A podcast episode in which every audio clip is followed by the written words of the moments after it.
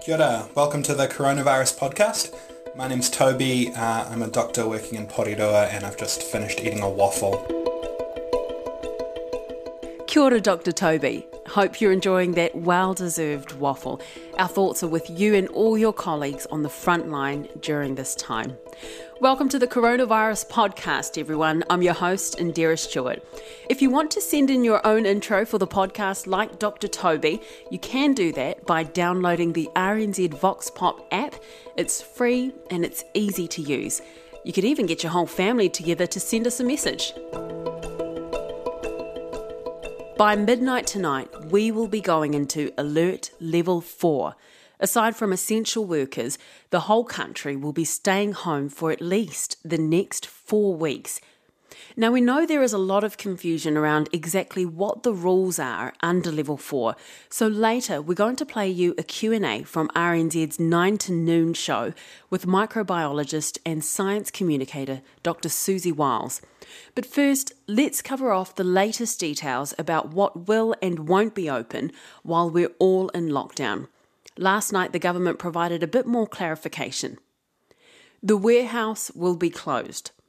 Big box retailers like Bunnings, Placemakers, and Mitre 10 can stay open to trade customers only for essential purposes. They can't sell goods to the general public. Dairies can stay open, but they'll need to observe a strict one person in and one person out policy.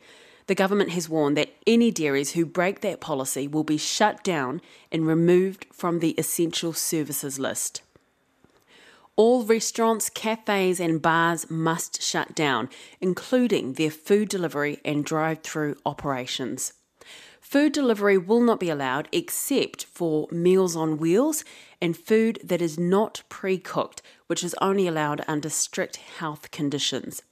Liquor stores will be closed, with the exception of licensing trust areas. So that's in places where there is nowhere else to purchase alcohol. Those stores will also need to operate a one person in, one person out policy. Self service laundries can stay open with two metre physical distancing to be enforced. Retirement villages will stay open, and any accommodation providing services for essential workers isolation, quarantine, and emergency housing. The Tiwai Point smelter will stay open. New Zealand Steel will shut down in a way that allows for production to recommence easily. Pulp and paper plants, they must shut down non essential elements in a way that allows for production to recommence easily while maintaining essential production. Methanex will remain in production, but at a scale consistent enough to supply gas with stability. Banks will stay open, but do check with your local bank as their opening hours may have changed. And of course, supermarkets will stay open throughout, as this is considered an essential service. For more details, you can go to the website covid19.govt.nz. The government says it'll continue to make changes to the list as needed and will use enforcement measures to make sure everyone acts together now to support, protect, and eradicate COVID 19 in New Zealand. Now, yesterday, the Ministry of Health confirmed another increase in cases of COVID 19. Here's the Director General of Health, Ashley Bloomfield. So, there are 40 new confirmed cases of COVID 19 in New Zealand as at 10 o'clock this morning. We also have three new probable cases. So, therefore, our combined total of confirmed and probable cases is 155. Dr. Bloomfield also confirmed two more cases of community spread. That's where a person has become infected without any known link to someone travelling from overseas. At this point, we are classifying four cases as community transmission three in Auckland and one in the Wairarapa. So, recent travel from overseas is still the main driver of our new infections. Anybody who has recently travelled back from overseas should already be in strict self isolation, no exceptions. Close household contacts should be particularly vigilant for any symptoms they may develop. This daily increase in numbers is something we're going to have to get used to. Even after we go into lockdown, these numbers are going to keep rising for some time. You're probably going to hear some really hard stories in the coming days and weeks. It might feel like the lockdown is failing, but it won't be failing. It will actually be protecting us from a much worse situation. The lockdown will literally be saving thousands of lives, including the most vulnerable in our society our elderly people, our pregnant women, and those with pre existing medical conditions. And if we stick to the rules, we'll be doing our part to make life easier and safer for all those people who still have to work to keep our country running supermarket and pharmacy workers, rubbish collectors, police officers, and our valuable health staff who are among those on the front line nurses and doctors like Dr. Toby. And Ashley Bloomfield did have some good news. At the moment, there are six people who are in hospital and uh, they are all stable. And none of our cases to date has required intensive care um, uh, admission. There are 12 cases that we can confirm are recovered. Plus, you might have seen a lot of concern overseas about a lack of PPE for frontline health workers. Now, that's personal protective equipment like face masks. Dr. Bloomfield says that is not a concern in New Zealand. We have a stock take of our supply both in our national store and already in our district health boards, and we have a lot more being manufactured at this point in time uh, with the good fortune of having, or the good planning of having our own uh, factory here in Whanganui. So millions more masks being produced, in particular masks, and uh, the initial production was 200,000 masks a day, and that's increasing. So we're very confident about our access to PPE here. Meanwhile, Finance Minister Grant Robertson has announced the government is launching a $6.25 billion finance guarantee scheme, which would underwrite bank loans to small and medium businesses. We mentioned earlier what businesses we know so far will remain open during the lockdown. It's a short list, and Prime Minister Jacinda Ardern has said it may need to be expanded as time goes on if they identify more workplaces which need to stay open. But, as Paul Stocks from the Ministry of Business, Innovation and Employment explains, they're keeping the list short for a really good reason. The purpose of the essential services list is not to ensure that life goes on unchanged, it's to ensure that we are able as a nation to self isolate and eradicate and eliminate COVID 19. And speaking of those essential businesses, let's talk about what we can do to ease the burden on the people who work in those jobs. First, as the Prime Minister has said, if you do not immediately need food, do not go to the supermarket. Crowding into the aisles is a bad idea both for maintaining a steady supply of food and for putting people at risk of spreading the virus. Here's how Kiri Hannifin from Countdown explained things to Susie Ferguson on RNZ's Morning Report program. We had an ex, you know, another exceptionally uh, huge day yesterday, and enough to feed 10 million Kiwis. It's, it's got to stop, guys. Are you going to really have to either clamp down on rationing or clamp down on the number of people who are able to access the supermarket on an, any given day? Um, well, we don't need to ration, and that's the thing that New Zealanders need to hear and believe. We have so much food in this country of ours. Um, food may, the shelves may look different, who knows, but we'll have dairy and meat and fruit and vegetables.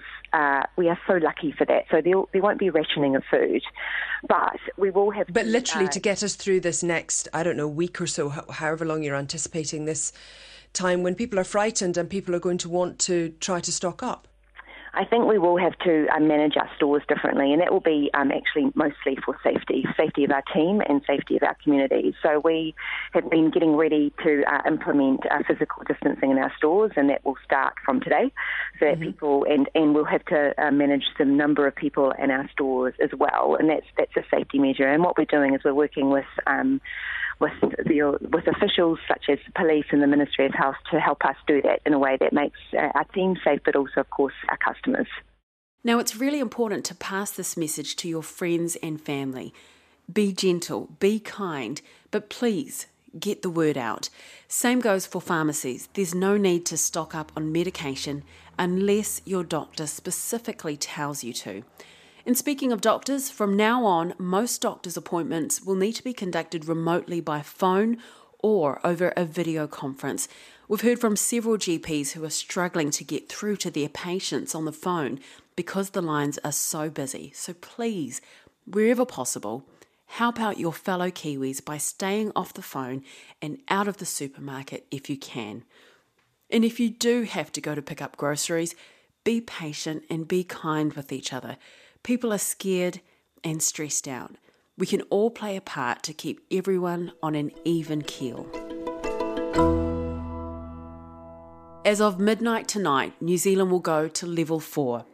We know there's been a lot of confusion about exactly what the new rules are for social distancing, so we're going to play you a Q&A from RNZ's 9 to noon program with Catherine Ryan. Catherine put some listener questions to Dr. Siouxsie Wiles, who did a really amazing job of breaking it all down. For level 4, we are to stay at home. All but essential services uh, will not be functioning but supermarkets, pharmacies, you know, things like that will be open. And so we can go and do things, but the really important point is that we have to remain isolated from other people outside of our household. What we're trying to figure out is whether anybody in that home has been exposed and therefore will develop the virus, or and if they haven't, that they don't connect with another household that has been exposed to the virus and develops the illness. When we venture out of our household, we must not be in contact with people of another household, so within that sort of two meter distance for more than 15 minutes. This virus is not airborne, so we can go outside. The important point is that we aren't outside with other people outside of our household. So you can go for a run with the person that you're living with.